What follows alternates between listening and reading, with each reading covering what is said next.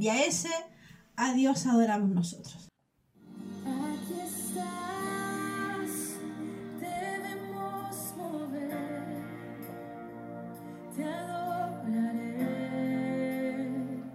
te adoraré. Muy buenos días hermanos y hermanas, estamos aquí nuevamente eh, reunidos como iglesia para poder compartir la palabra y profundizar en este momento acerca de una persona muy importante de la Biblia que nos permite a nosotros analizar cuáles son sus características y, debilidades y que también deben estar presentes en nosotros, especialmente sus características. Bueno, hoy vamos a hablar acerca de Sara. ¿A usted conoce Sara? ¿Conoce la vida de Sara? Bueno, Sara es una persona, una mujer igual que cualquiera de nosotras, una mujer real. Pero para hablar de Sara como de cualquier otra persona de la Biblia debemos comenzar con Dios. En Sara Dios derramó su gracia y demostró su poder que la verdad que desafía toda lógica humana. Él la escogió para ser la portadora del hijo de la promesa, Isaac, que encontramos en Génesis 17 y 19, de donde vendría el Mesías prometido. Dios convierte a una mujer estéril de avanzada edad en una mujer fértil, una mujer a la cual Dios le cambia la vida, inclusive le cambia el nombre. Pasó de ser Saraí, que significaba mi princesa, a llamarse Sara, que significa princesa de todas las naciones. Saraí comenzó su vida en un país pagano que se llamaba Ur, en la tierra de los caldeos, que está ubicada en la zona que hoy conocemos como Irak. Ella era la media hermana eh, de su esposo Abraham, quien sería luego llamado Abraham. Saraí y Abraham tenían el mismo padre, no así la misma madre.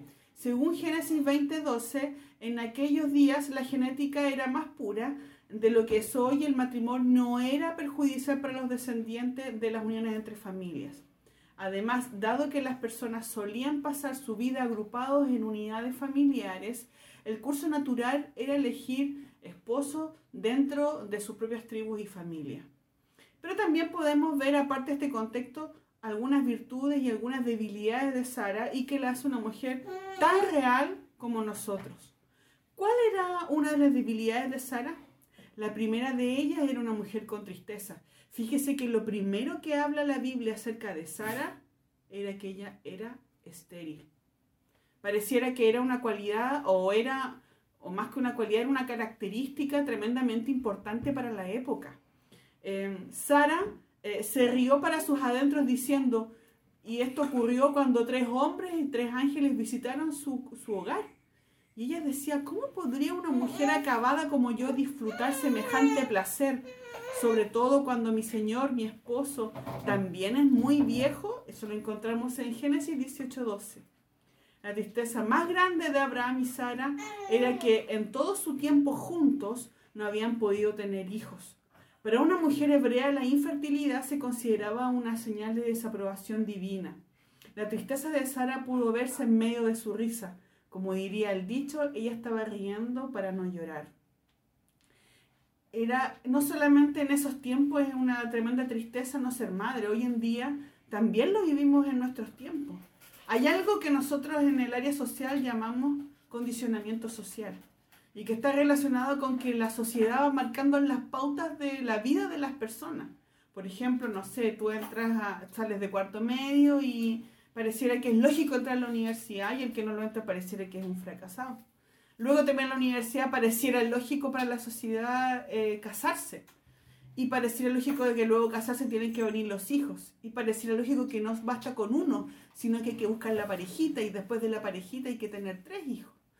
Y después tus hijos tienen que ser tremendamente exitosos. Y en este mundo, en esta sociedad que no consigue esos éxitos, entre comillas, es una persona a la que se le considera eh, eh, poco exitosa. Bueno, en esos tiempos era prácticamente lo mismo. La infertilidad era considerada un fracaso dentro de la vida familiar. Pero también una de las debilidades de Sara fue que influenció a su esposo en una muy mala decisión. Después de 10 años de habitar Abraham en la tierra de Canaán, señala Génesis 16 de 3 al 4, Saraí, mujer de Abraham, tomó a su sierva Agar la egipcia y se la dio a su marido Abraham por mujer. Y Abraham se llegó a Agar y ella concibió. Sara asumió una responsabilidad que no le correspondía y tomó una decisión que lamentaría por el resto de su vida. Todavía seguimos viendo resultados ya que algunas de las tensiones en el Medio Oriente tienen sus raíces en Sara y que le dio a su criada Agar a su esposo para que procreara un hijo, hijo que, en ese momento se llamó Ismael y que también constituyó 12 tribus. Actualmente dicen que en el Medio Oriente, o judíos y, eh, y otro pueblo, también a quien llevamos los musulmanes, están sumidos en un conflicto eh, por ese, que nació, digamos, en estos dos hijos, Isaac e Ismael. ¿Cuáles son las principales características para resaltar en Sara? Primero, de que tuvo fe en las promesas que Dios le hizo. Como leímos al comienzo en Hebreos 11:11, Sara es el número uno en la lista de fe entre las mujeres. Aquí es donde se destaca la fe de Sara, que a pesar de la edad de ambos, ella creyó que era fiel quien lo había prometido. Cuando nació Ismael, hijo de su esposo Abraham y su criada Agar, Sara tenía 76 años. Y cuando nació Isaac, Ismael ya tenía 13 años. Eh, lo más frustrante, por supuesto, en ese momento cuando nació Ismael era que Sara todavía era estéril. Pero Sara, con sus 89 años y su esposo a punto de cumplir 100, su esperanza no estaba completamente destrozada. Abraham, que significa padre enaltecido, se convirtió en Abraham, que significa padre de multitudes. Dios también cambió el nombre de Saraí, que significa mi princesa, a Sara, que significa madre de naciones. Dios le dijo a Abraham que le daría un hijo a través de Sara. Este hijo Isaac sería aquel con quien Dios establecería un pacto. Dios también eh, bendijo a Ismael, pero Isaac era el hijo de la promesa y las naciones serían benditas a través de él. Génesis 17 Isaac, eh, señala, Isaac significa el que ríe. Abraham se rió de que a sus 100 años pudiera tener un hijo con Sara, que también tenía 90 y había sido estéril toda su vida. Sara cambió a lo mejor como muchas de nosotras su llanto en gozo. Sara había ocultado su tristeza a través de su risa, a lo mejor interna, porque la Biblia, especialmente la versión NTV, señala que se rió para sus adentros cuando eh, estos tres hombres ángeles que le visitaron dijeron que ella sería madre y ella a lo mejor se rió hacia adentro y pensó como ninguna posibilidad que esto suceda. Pero en Génesis 21.6 dice, Sara dijo, Dios me ha hecho reír, cualquiera que lo oiga se reirá conmigo. Y esto sucedió efectivamente cuando Sara eh, quedó embarazada de Isaac. Dios permaneció fiel a su promesa de darle a Abraham y Sara un hijo, y lo llamaron Isaac. Y dijo Sara, Dios me ha hecho reír, y cualquiera que lo oyere se reirá conmigo. Y añadió, ¿quién dijera que Abraham, que Sara, habría de, de dar de mamar a hijos? Pues le he dado a su hijo un hijo en su vejez. Génesis 21, del 6 al 7.